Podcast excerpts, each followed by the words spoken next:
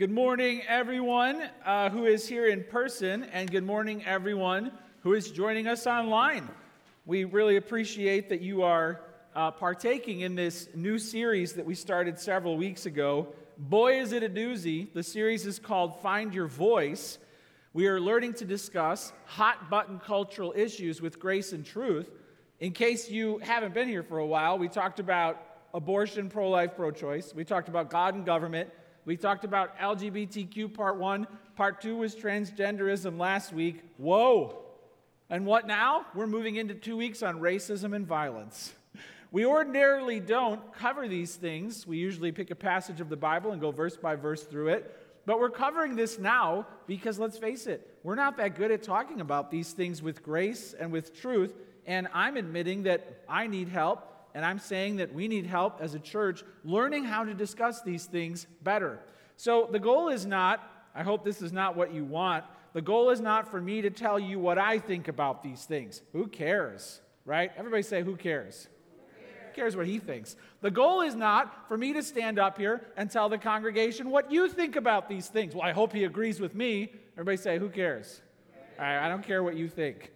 I hope in a church you want to know what the Word of God says about these matters. Amen? Amen. Isn't that what you want? Uh, so that's, that's where we're going. And boy, there's, there's a temptation in me to just dive into the center of the deep end on racism and violence and talk about everything from uh, historical racism and slavery and Black Lives Matter, the movement and critical race theory. And instead, I think it would be much wiser and more edifying to take a whole day to lay the spiritual foundation on which we can build a Christian framework of understanding on this topic. So, what biblical principles apply when it comes to discrimination, when it comes to racism and injustice? What are the biblical principles that we have to get down first before we try and build something, a belief system? And um, what I'm presenting to you today uh, is unbelievable and unthinkable and impossible. Okay, I'm not giving you a little teeny solution to a giant big problem. I'm giving you the solution, the only solution found in the Bible. Uh, I have a plan for permanent, permanent unity of humanity across all racial barriers. Listen, my plan is for permanent unity among humanity across every racial barrier. Where can you find that? Uh, only in Jesus. The plan is a person, and his name is Jesus. He's the only one who can bring this to earth. He's it. And so we're going to learn about how Christ alone can achieve permanent unity across all racial lines. When Jesus builds his church, he's assembling people from every nation, tribe, and tongue, not just to get together in a building for an hour and a half once a week, to actually fuse us together at the soul forever. When I think of puzzles, there are some there are puzzles out there that are called the hardest puzzles to solve on earth. Check it out. Here's a picture of one of the hardest puzzles to solve on earth. It is a 1,000 piece puzzle uh, that looks just like a bunch of wine corks. Good luck with that one. Where does this brown piece go? Here's the next one. This puzzle is super hard because it's just black lines on white, and good luck getting that together. Where to, oh, wow, a thousand pieces. That'll take you forever. And then this next one is even better because it's just clear pieces, uh, but, but you can't even tell which side is up and down. So not only do you have to figure out where they go, but you're not even sure if it's the right side up. And there's no picture, they're just clear pieces. now, those are like the hardest puzzles to solve. Uh, but, but I think when it comes to really the hardest puzzle to solve, it's what Jesus is doing with the church. Bring humans together who are from every nation, tribe, and tongue and get them not just to like get by each other uncomfortably, but to actually be fused together spiritually forever. Wow. Let's pray. Jesus, what a wonderful thing you're doing in your church and you are making us into a new humanity. People from every background. Show us today the spiritual foundation on which we can build a belief system that evaluates racism and violence and shows a better way forward. And I pray this in Jesus' name. Amen. Okay, so the verses uh, primarily are going to be Ephesians 2. You can op- open up to Ephesians 2:12. We will also go to Galatians 3, but Ephesians 2 is the big one. Galatians 3 is also where we will be. And uh, as you're turning there, um, the Apostle Paul wrote these books. They're called epistles. And when he wrote these books, the church was just newborn. It was baby church. He was helping people from Roman and Greek culture, Jewish culture, to actually learn how to get along together. Um, they, you, you think that uh, when it comes to segregation, that the U.S. has been bad. Well, back then, you know, you didn't even you didn't even eat with someone from a different ethnicity than you. You didn't get together. You couldn't go to each other's festivals or parties. It was like separate lives. So they knew what that was like, and now they were all coming together in church. So it says in Ephesians 2, verse 12. Remember that you were, so he's talking about our past before we became Christians. Remember that you were at that time separated from Christ, alienated from the commonwealth of Israel, and strangers to the covenants of promise, having no hope and without God in the world. But now in Christ Jesus, you who were once far off have been brought near by the blood of Christ. For he himself is our peace, who has made us both one and has broken down in his flesh the dividing wall of hostility by abolishing the law of commandments expressed in ordinances, that he might create in himself one new man in place of the two, so making peace, and might reconcile us both to God in one body through the cross thereby killing the hostility. And he came and preached peace to you who were far off, and peace to those who were near. For through the Father, for through him, we both have access in one spirit to the Father. So then you are no longer strangers and aliens, but you are fellow citizens with the saints and members of the household of God, built on the foundation of the apostles and the prophets, Christ Jesus himself being the cornerstone in whom the whole structure, being joined together, grows into a holy temple in the Lord. In him you also are being built together into a spiritual dwelling place for God by the Spirit. So, unpacking this, we will talk about some relational things that he describes and then some pictures that he gives us to show us what's going on in the spiritual realm. The first thing you can write down is this Jesus alone reconciles us to God. Jesus alone reconciles us to God. Circling back to verse 12, it says, Remember that you were at that time separated from Christ. Our starting point as humans is separation from God. Now, that's true whether you were raised in a Christian household or not. You were born with a grand canyon of separation between you and a holy God. Listen, your parents and your grandparents may have been devout Christians who went to church and maybe dragged you along throughout your childhood. That, that did nothing to fill in the Grand Canyon of separation that existed between you and God. In fact, at some point when you were in Sunday school or working on your little Awana badge, right, it should have dawned upon you I need God's Son. And only Jesus can bring you to God. That's the gospel. You were alienated from the commonwealth of Israel. The commonwealth of Israel means Israel is a nation called out of Egypt in the Old Testament to become the chosen people of God who would bring the Messiah, Jesus, into the world. So, because you were outside of that people of covenant, you didn't have that inside track on the Messiah is coming, the Messiah is here, right? You were outside of all that. Strangers to the covenants of promise, God made promises to Israel that Gentiles were not included in and therefore having no hope and without God in the world. That's our starting point. No hope, no God. No hope, no God. If I were to say, How did you come to know God? If you were like, Oh, I've always known God, uh uh-uh. uh You started with no hope, you started with no God. What changed? But now, in Christ Jesus, you who were once far off have been brought near by the blood of Christ. Do you see what happens when you just assume, oh, God and I, we go way back. We've always been good. Well, then why did Jesus come and die on the cross? Uh, I don't know, for those sinners out there. See, you're separating yourself And you're saying, I didn't need somebody, a hero, to come down from heaven to save me from my sin, because God and I are buddies. You're denying your nature. For he himself is our peace. So you see that Jesus alone reconciles us to God. We were spiritually separated from God, alienated from Israel, strangers, it says, to the covenant without hope, without God. I like that word strangers. That's where it all begins. So I remember back in the year 1996 in college, I did not know my future wife. We were strangers.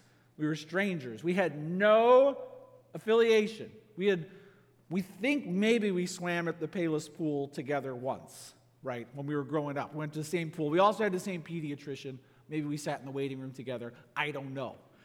But then my friend went out to dinner with his girlfriend at the time and met Lauren and said, I've got a friend who might like to meet you. Oh, really? So she gave, there were no cell phones back then.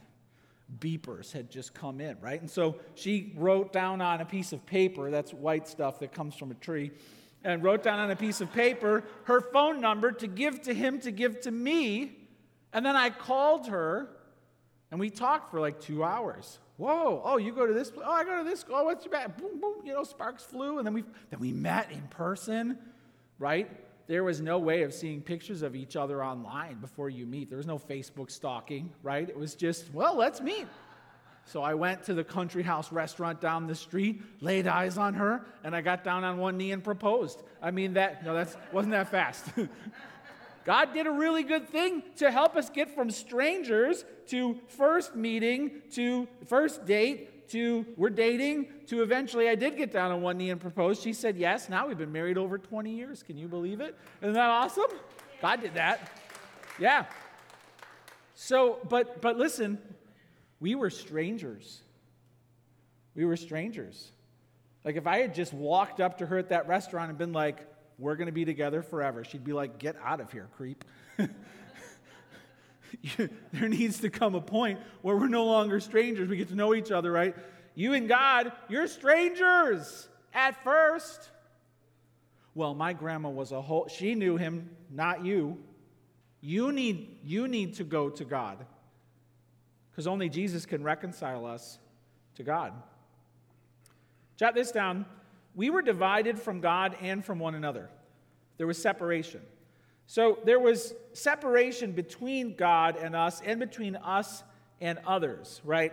The idea here is Gentiles and Jews were separated. Gentiles couldn't barge into Israel and be like, I'm now a chosen one too. Like there was separation, right? We were far off. And so Jesus, it says in verse 14, our peace has made us both one and has broken down in his flesh that's his body on the cross, the dividing wall of hostility. What was Jesus doing up there on the cross? Dying for all my sins. Oh, it's a lot bigger than that. He was breaking down all the barriers that exist between all the people of all the world through all history. Wow. He abolished the law of commandments expressed in ordinances that he might create in himself one new man in the place of the two, and so making peace, and might reconcile us both to God in one body through the cross, thereby killing the hostility. So there, it's vertical, we're apart from God, and it's horizontal, we can't get together with each other. So we were divided from God and from one another, and we were locked out of God's presence. So the hatred that people have for other people who are different from them the source of that ultimately is our defiance, rebellion, and separation from God. Because we have a defiant spirit toward God, we have a hostile spirit toward other people. Because we have a problem with the Creator, we have a problem with His creation. If the vertical problem doesn't get fixed first, the horizontal problem never will. And Jesus came to fix that. The idea that we're locked out of God's presence makes it hopeless that we can unify around anything that's eternal. I heard about a mom who got locked out of her phone, her iPhone, because her child, here's a picture of a child with a phone. Maybe you have a child with a phone, right? So much fun! You leave them alone for a while and they're trying to actually figure out your password, and here's what happens. This mom, after it was all said and done, got locked out. Uh, you can go to the next picture. This mom got locked out for 23,664,690 minutes. And it kept going up to the point where it reached uh, a grand total of 47 years until she can try again to get into this phone. Try again in 47 years. she can't get into her phone for 47 years. Now, look, you can't get into heaven. You, you're locked out, right? You're locked out. This idea of Jesus coming down to give us access into the holy presence of God is fundamental to understanding how we are going to reconnect to God and how other people are going to reconnect to God. You can see how, if we don't agree with this, we can have some sense of spiritual independence and even superiority over other people in the world. But if we realize that we need a Savior, that's the beginning of the leveling factor found in Scripture. We were divided from God and from one another. Big wall separating us from God and from others. We've got a big problem. We are locked out of God's presence and we can't access heaven. Jesus had to come and grant access to all of us, all of us. Jot this down Christ died to destroy the wall of hostility.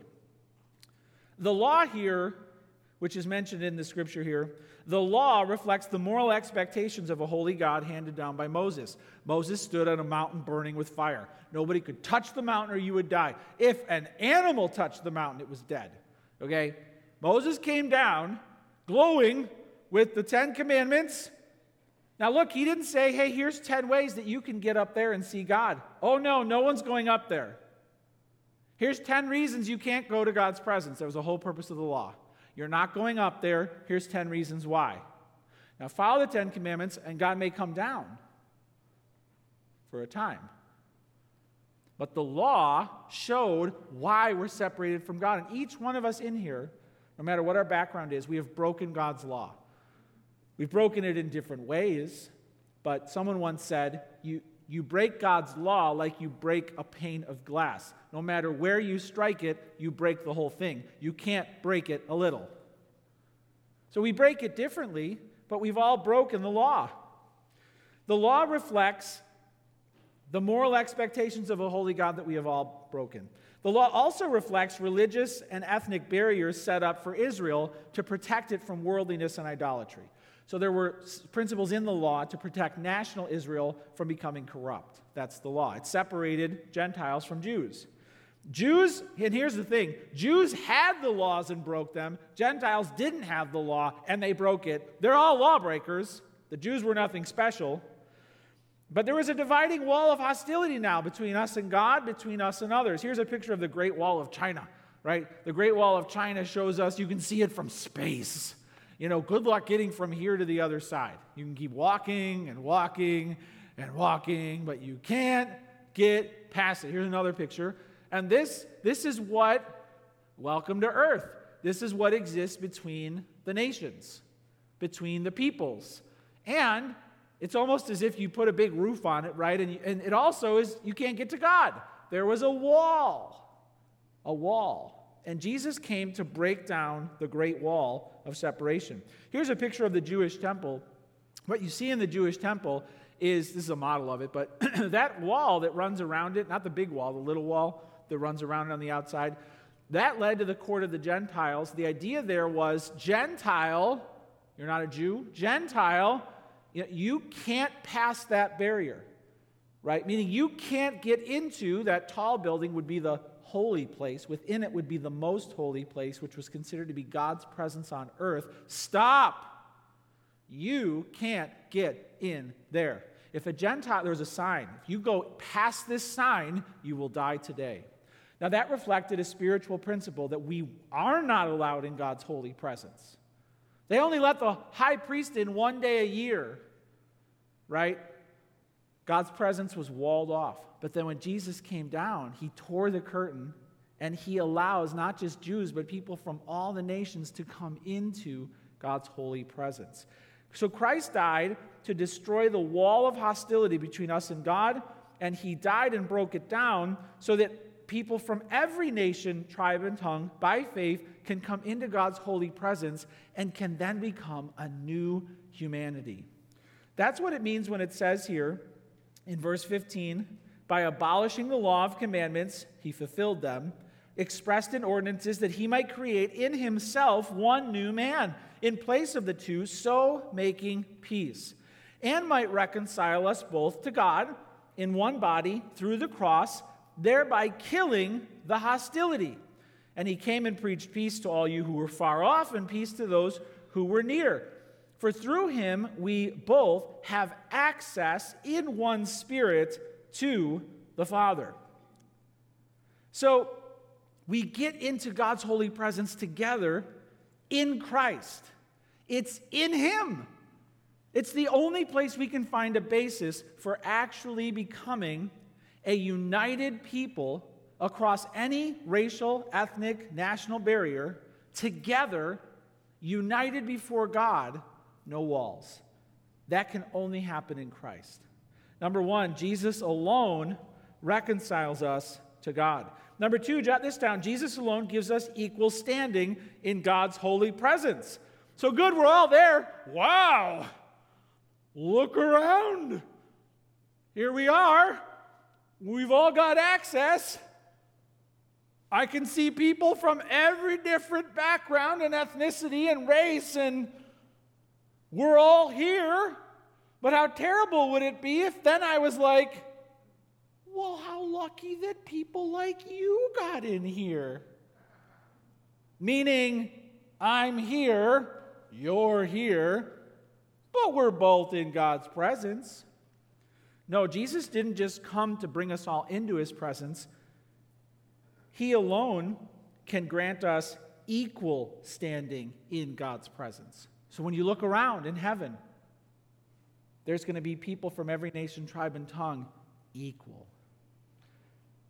Now, we have to understand that we were we were against God. It's not like God has favorites. Well, I really like that group of people. Of course, they're getting in. No, we were all hostile to God. The Bible says we were separated alienated, strangers, far off, right? So we didn't have a relationship with God. There was a wall of hostility, there was war between us and God. And so our starting here's some pictures of war. Here was our starting point with God, right? This is us. God, get out of here. Here's the next picture. Stay away from my life, right? I hate you. I hate your people. Or I think I don't need you. Here's another picture, right? This is us and God. Jesus came to make peace between us and God. So it would be a mistake to assume that we have this superior posture in God's presence. No, no, we were all enemies. 1 Peter 2 9 to 10 is a parallel passage. We'll put that up on the screen. Here's what Peter says You are a chosen race, a royal priesthood, a holy nation, a people for his own possession, that you may proclaim the excellencies of him. I like all that. Wow. Who called you out of darkness? What? That's spooky. Into his marvelous light. Once you were not a people, but now you are God's people. Once you had not received mercy, now you have received mercy. We started in the dark, not God's people, no mercy. Jesus changed that.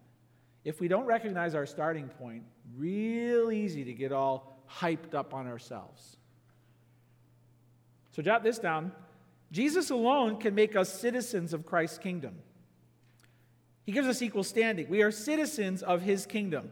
Heaven, uh, heaven belongs to Christ, and heaven is not your kingdom it belongs to another. Heaven is, everyone thinks of their own personal heaven, right? Oh, when I get there, I'm going to have a, a house on a farm field with a porch, and I'm a, it's not yours. It's not yours. I'm going to make it whatever I want. No, it's not yours. It's His. He's the king. It's His kingdom. You get to go to it. If you have faith in Him, it's His, not yours, right? So we are all equally citizens. We have our citizenship in heaven, and that gives us equal standing in Christ's kingdom. We belong because he's prepared a place for us. So no one barges in, oh, I'm here. Where's my plot of land? No one barges in unless Jesus saves us and welcomes us as citizens into his kingdom. That means we have equal standing. jot this down, we are also family in God's household. So it says in verse 19, So then you are no longer strangers and aliens, but you are fellow citizens with the saints and members of the household of God. Welcome into my kingdom. Come all the way into my household. You're my children. Wow. Wow. This is so humbling when you think about a lot of the problems we have in the world when it comes to racism. A lot of it is tied toward nationalism. I don't want those people in my country. Okay, God's got a country. God's got a country. And we are foreigners outside the wall. And He has to bring us in and give us our citizenship. And he doesn't like put us in some bad neighborhood, right? Walks straight into the household, straight up to the dinner table, and we all become children. That's so equal. We're family in God's household. Now, there's a lot of awkward families out there. So, family might not be a fun word for you. I've got some pictures of awkward families. Here's some awkward family photos, right? When you think of your family, you might be like, whoa, who would take a picture like that? That's an awkward family. Here's another picture. This family's awkward. You can see the kid is like, ah! Stop it, mom. Here's the next picture. This is an awkward family photo. They're like, eee. The dog had to get in there. And here's the next picture. It's like an awkward family photo. Everyone's going to wear the same shirt. Did you grow up in an everyone's going to wear the same shirt family? Here's the next picture. These are from awkwardfamilyphotos.com. You can look at them all day long. All right, we're all going to sit here. Where's grandma going to sit? I don't know, back there. Awkward.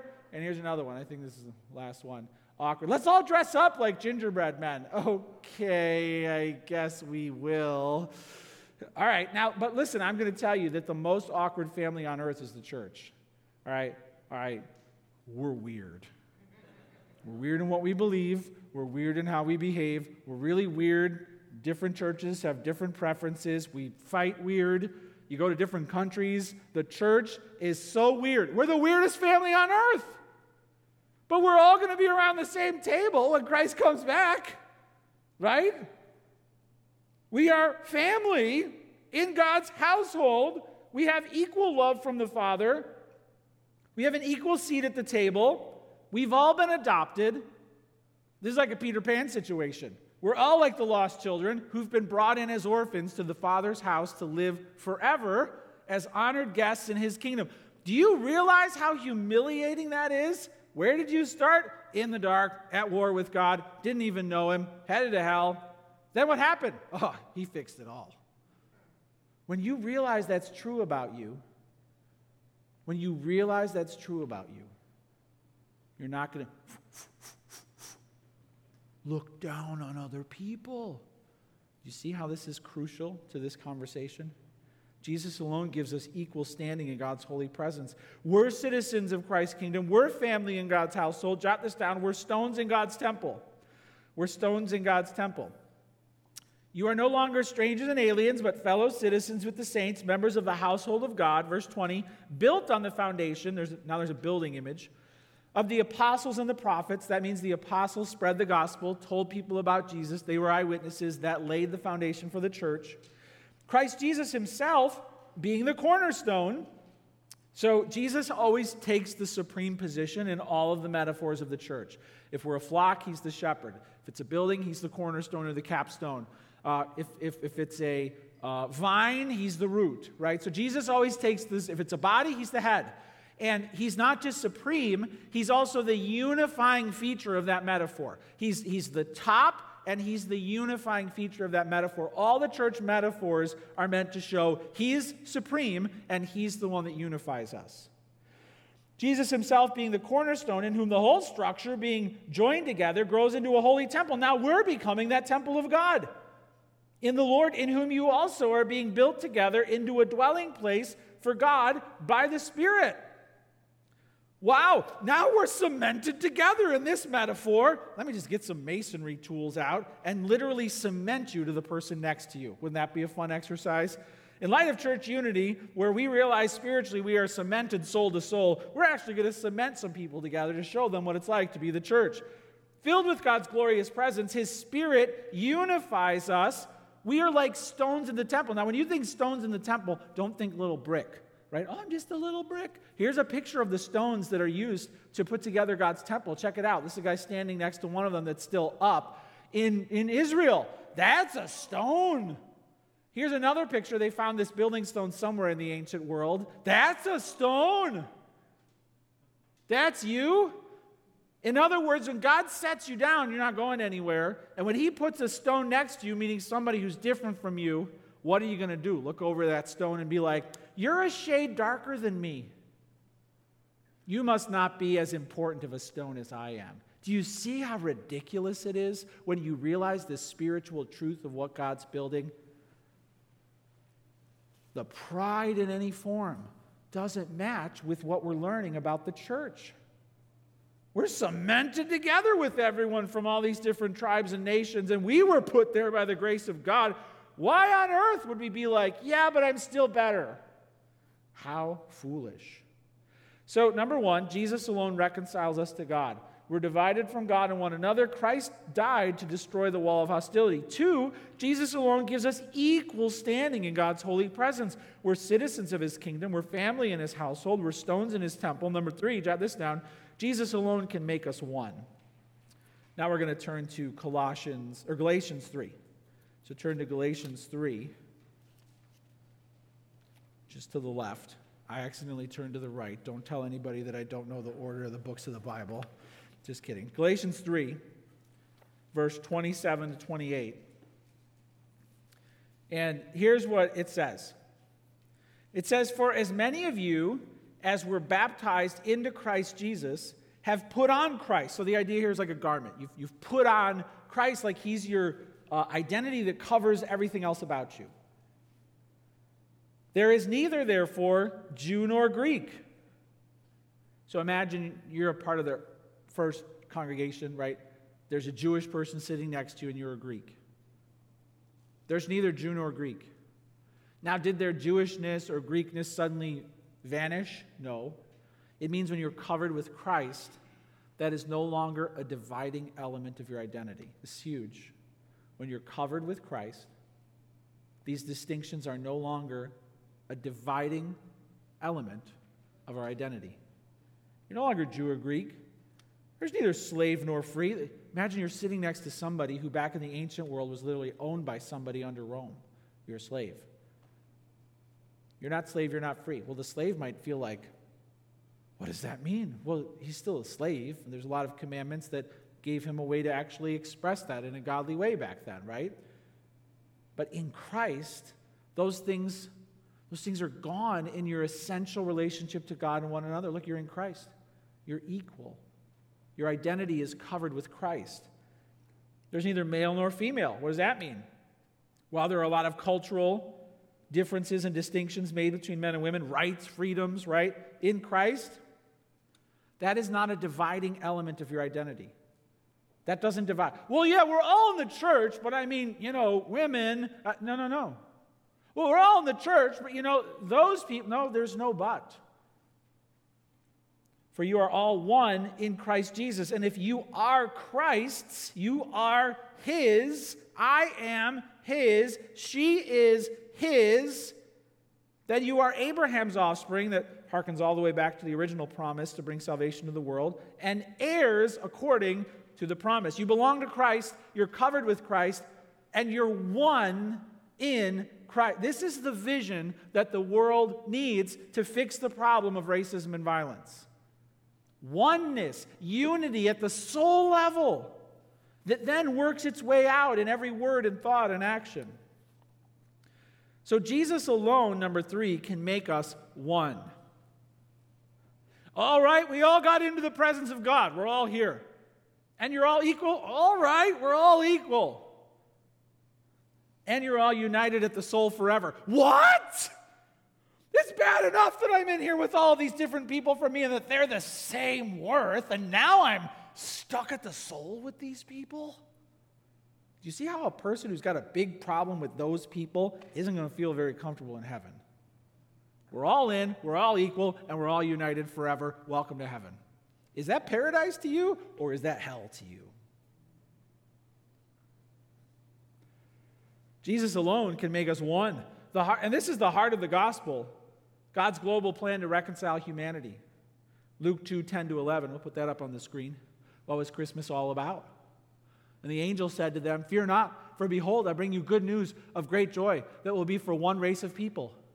Oh, wait, that's not what it says. That will be for all the people. For unto you is born this day in the city of David a Savior who is Christ the Lord. Christmas was about the world. John 17, 21 to 23, Jesus was praying before his agonizing death on the cross. I pray that they all, all may be one just as you, Father, are in me and I in you, that they also may be in us, so that the world may believe that you've sent me. The glory that you have given me, I have given to them, that they may be one, even as we are one. I in them, you in me, that they may become perfectly one, so that the world may know that you sent me and love them, even as you love me. Perfectly one. It was Jesus' dying wish. Acts 2 5 to 12, the church launched. Now there were dwelling in Jerusalem Jews, devout men from every nation under heaven. And at this sound, the multitude came together at Pentecost. They were bewildered because each one was hearing them speak in his own language. And they were amazed and astonished, saying, Are not all these who are speaking Galileans? How is it that we hear each of us in his own native language?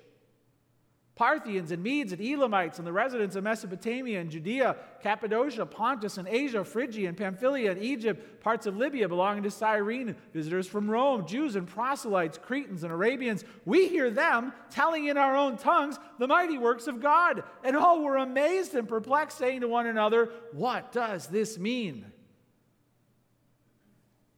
God's global agenda was clear. Acts 10 34 to 35, Peter was commanded to go and talk to the Gentiles and eat with them. So Peter opened his mouth and said, Truly I understand that God shows no partiality, but in every nation, anyone who fears him and does what is right is acceptable to him. Jesus crushed those walls that existed in the early church. He crushed them. And all around our world, people are trying to put those walls up between you and your fellow man. They're putting them back up. They're putting them back up. If they're there, they're reinforcing them. Well, you know what those people did. Well, you know what those people are like. Well, walls, walls, walls, wall, everywhere, walls. That's not what Christ came for. He came to make us one, not to separate us. Jot this down. We're permanently united to Christ. We're permanently united to Christ. It says in Galatians 3 27, For as many of you were baptized into Christ Jesus have put on Christ. There's neither, same jersey, there's neither Jew nor Greek, slave nor free, male nor female, all one in Christ, one. And if you are you are Christ's, then you're heirs according to the promise. We are permanently his. We're permanently one. We're permanently we, not me, not me, me and my Jesus. We. We fused to him. Our unity to Christ is now the foremost feature of our personhood. Nothing separates us from Him, and nothing separates us from one another. Above whatever else you are, you're in Christ. Wow, we're bound by God through promises as family forever. This is amazing. Permanently united to God through Christ. Do you see how any idea of superiority just is gone. Any idea of inferiority is gone. We are one. And jot this down we're permanently united to each other in Christ. There are a lot of things you can rally around. There are a lot of groups you can become a part of. In fact, society loves to put you in a box and then to put your box of people against another box of people, especially around victimization especially around hurt, especially around things done. You're in this box, and you and people in this box, there's an expectation of how you talk. But we are permanently united to each other in Christ. So, whatever else distinguishes us, our unity to Christ and our unity to one another becomes the foremost feature of our humanity, of our new humanity. Now, a lot of people are trying to force this, force that we're going to get along. We're going to force it through law. We're going to force it through training. We're going to force it uh, through, through online hashtag social media mobs. We're, we're going to force this injustice to go away. We're going to force it. It doesn't work at the heart and soul level. Oh, you might get the mouth under control, right? You might get the fingers under control. You're not getting the heart under control. You can't force it, right? I saw a parent who tried to force her kids to get along. Check it out. She put them in the what's called the get along shirt, our get along shirt. Oh, you're not getting along, are you? Get over here. Now go have fun. Is that going to work? This is all society can try. We're going to force that. They will be nice to each other. They will stop. It's, it's not. Brothers and sisters, it's not working. It's not working. But imagine if someone unveiled a plan tomorrow. Okay, everyone, we're going to start with the soul, and the goal is to create permanent equality and unity under God. We're going to literally cement your spirits together. Then we're going to make a promise that everyone's treated the same forever. Do you see where I'm going here? The plan found in Scripture is out of this world, and it's the only hope we have. It has to be at the soul level. Imagine if physically you woke up tomorrow and you were literally superglued at the hand to two other people from a different race. And then that was going to be your life, the rest of this world. And then they were also superglued, the entire human race. Imagine superglued at the hand to people who are from different races than them. Imagine that world. How are you going to eat? How are you going to get around? How are you going to get to work? Hey, listen, brothers and sisters, that's already true of us in Christ. We are spiritually one with everybody else in the church. Shouldn't we act like it? Shouldn't we embrace it? Shouldn't we see the beautiful thing Jesus has done? It's already a reality. So we don't have to force some sort of superficial equality. Fine, I'll stop saying bad things about them. No, we've got more than that. I'm going to embrace them as equal, one with me in every way for eternity. That's where it's at. We can't force equality, justice, unity. We can't repay evil for evil. It will only, it has only led to cycles of mutual hatred and endless retaliation. But Jesus brings a better way. So let's close this out. What is racism? Racism is embracing the lie, it's a lie. It's a lie. Embracing the lie that race makes a person superior or inferior. That happens in here. You embrace that lie. I'm here. And then all the racist actions and thoughts and words come from that lie. but if we are spiritually undivided from God in Christ, spiritually equal in every way in God's holy presence, if we are spiritually one with Christ and one another, then skin color must never become a basis for division or inequality. So, heart check. Have you embraced the lie that someone is better or worse because of their skin color? Have your words made it clear that those people are here while your people are here?